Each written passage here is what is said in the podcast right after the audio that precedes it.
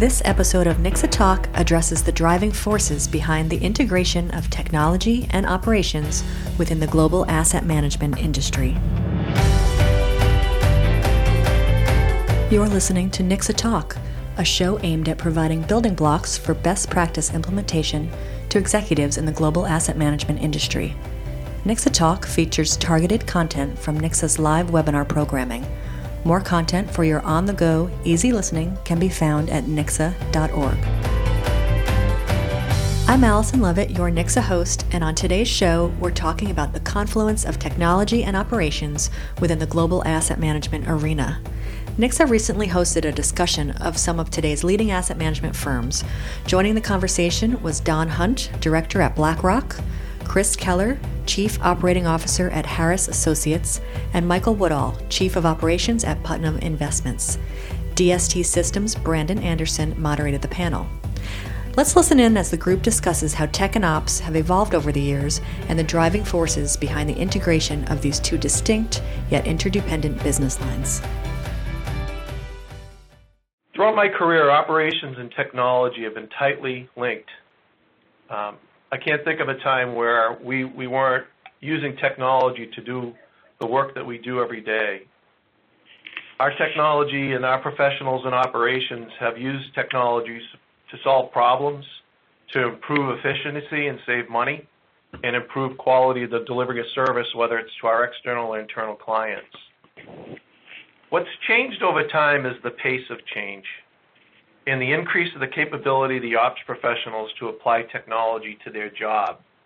When I think about when I started in the in the industry, um, you know, perspective is I can remember when we converted our our uh, paper-based ledgers and control at Fidelity Investments to then the first Apple or Mac computers, and all the way up till today, when we we think about technology and we think about our use of it in, in operations, we have to think about a core component of that, which is our people. And the people that we have working here, whether they're seasoned vet veterans or they've come in to our workforce over the last several years, their capability and their ability to use technology in their job every day, every day has grown immensely. And, and I think that has, uh, is, a, is, a, is a kind of representative way to look at how ops and technology have worked together and how they work closer together today. Okay, thank you, Michael. So I think it would be interesting to hear Don's take on the same question. You heard in the bios that Michael really represents the operations side while Don represents the tech side. So Don, what's your perspective on what's changed or evolved with the conversions of ops and technology? Sure. So I'm with, I'm with Michael, you know, regarding the, the pace of change. Absolutely, it's accelerating, especially in the asset management space. Um, you know, from where I sit, you know, I was thinking there's there's really three things that that come to mind that are uh, definitely have changed over, say, the past five years. One is just automation, and I'll talk a little bit more about that. Uh, next is the pace of change itself, speed to market, how we're delivering technology to operations staff, and then three is client and user experience. So, kind of drilling into each of those points, automation. Um, you know, every process that we look at, whether it's client onboarding or cash reconciliation, et cetera, we're looking for ways to automate and move to straight-through processing, if you will.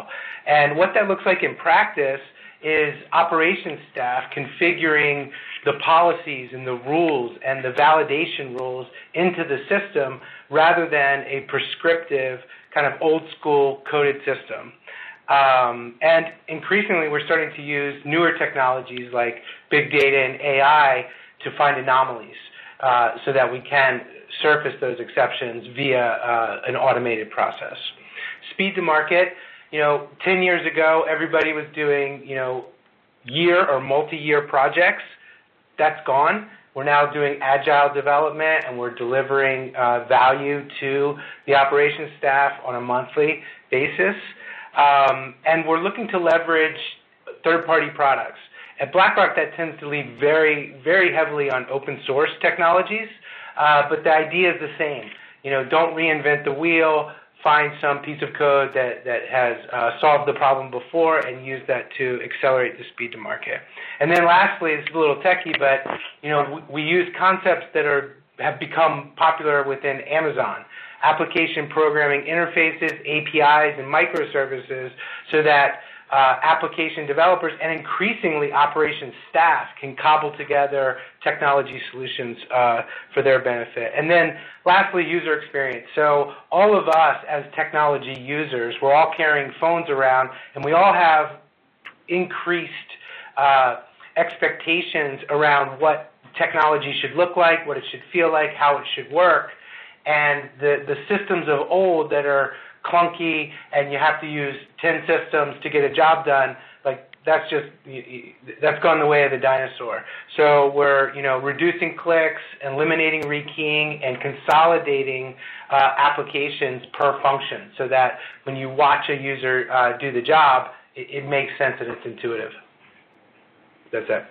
Hey, Brandon. Yes. Mike, let me let me just kind of build off of what Don just said and and take a kind of different angle on this as well, which I, I referred to a bit in my, my comments. I'm on the board of visitors at Northeastern's Business School, and we had our meeting yesterday, and they're, they're, they've become very successful, and we had uh, some breakout groups, and I met with the folks who handle the undergraduate program, and we talked about kind of what's changed. And certainly, one thing that's changed, and I think goes along with this conversation, is um, we had folks that were coming out of school that were ready to do the job so that we were really developing people who could walk into accounting jobs and, um, and, and, and the like. What's changed now, and it was evident in the conversation yesterday, is a lot of those jobs are being done for people. So what we need people to be able to do is at the next level, which is their ability to work with information, to problem solve at a higher level, to understand how applied technologies changed the dynamic of what we need them to do every day. So as we think about what's changed, to me, that's another key and core component um, around all of that. Okay, great. Thanks, Michael. You've been listening to NICSA Talk, expert panels discussing today's most compelling asset management issues. NICSA is a trade association in support of professionals within the global financial community. Come back often and feel free to add our podcast to your favorite RSS feed or follow us on Twitter at NICSA News. Access to the complete live programming, including CE credits, is available to NICSA members. For information on how your firm can become a NICSA member, please visit nicsa.org and view our membership page. For over 50 years, NICSA has been connecting global asset management participants to discuss and develop industry best practices. Join the conversation today.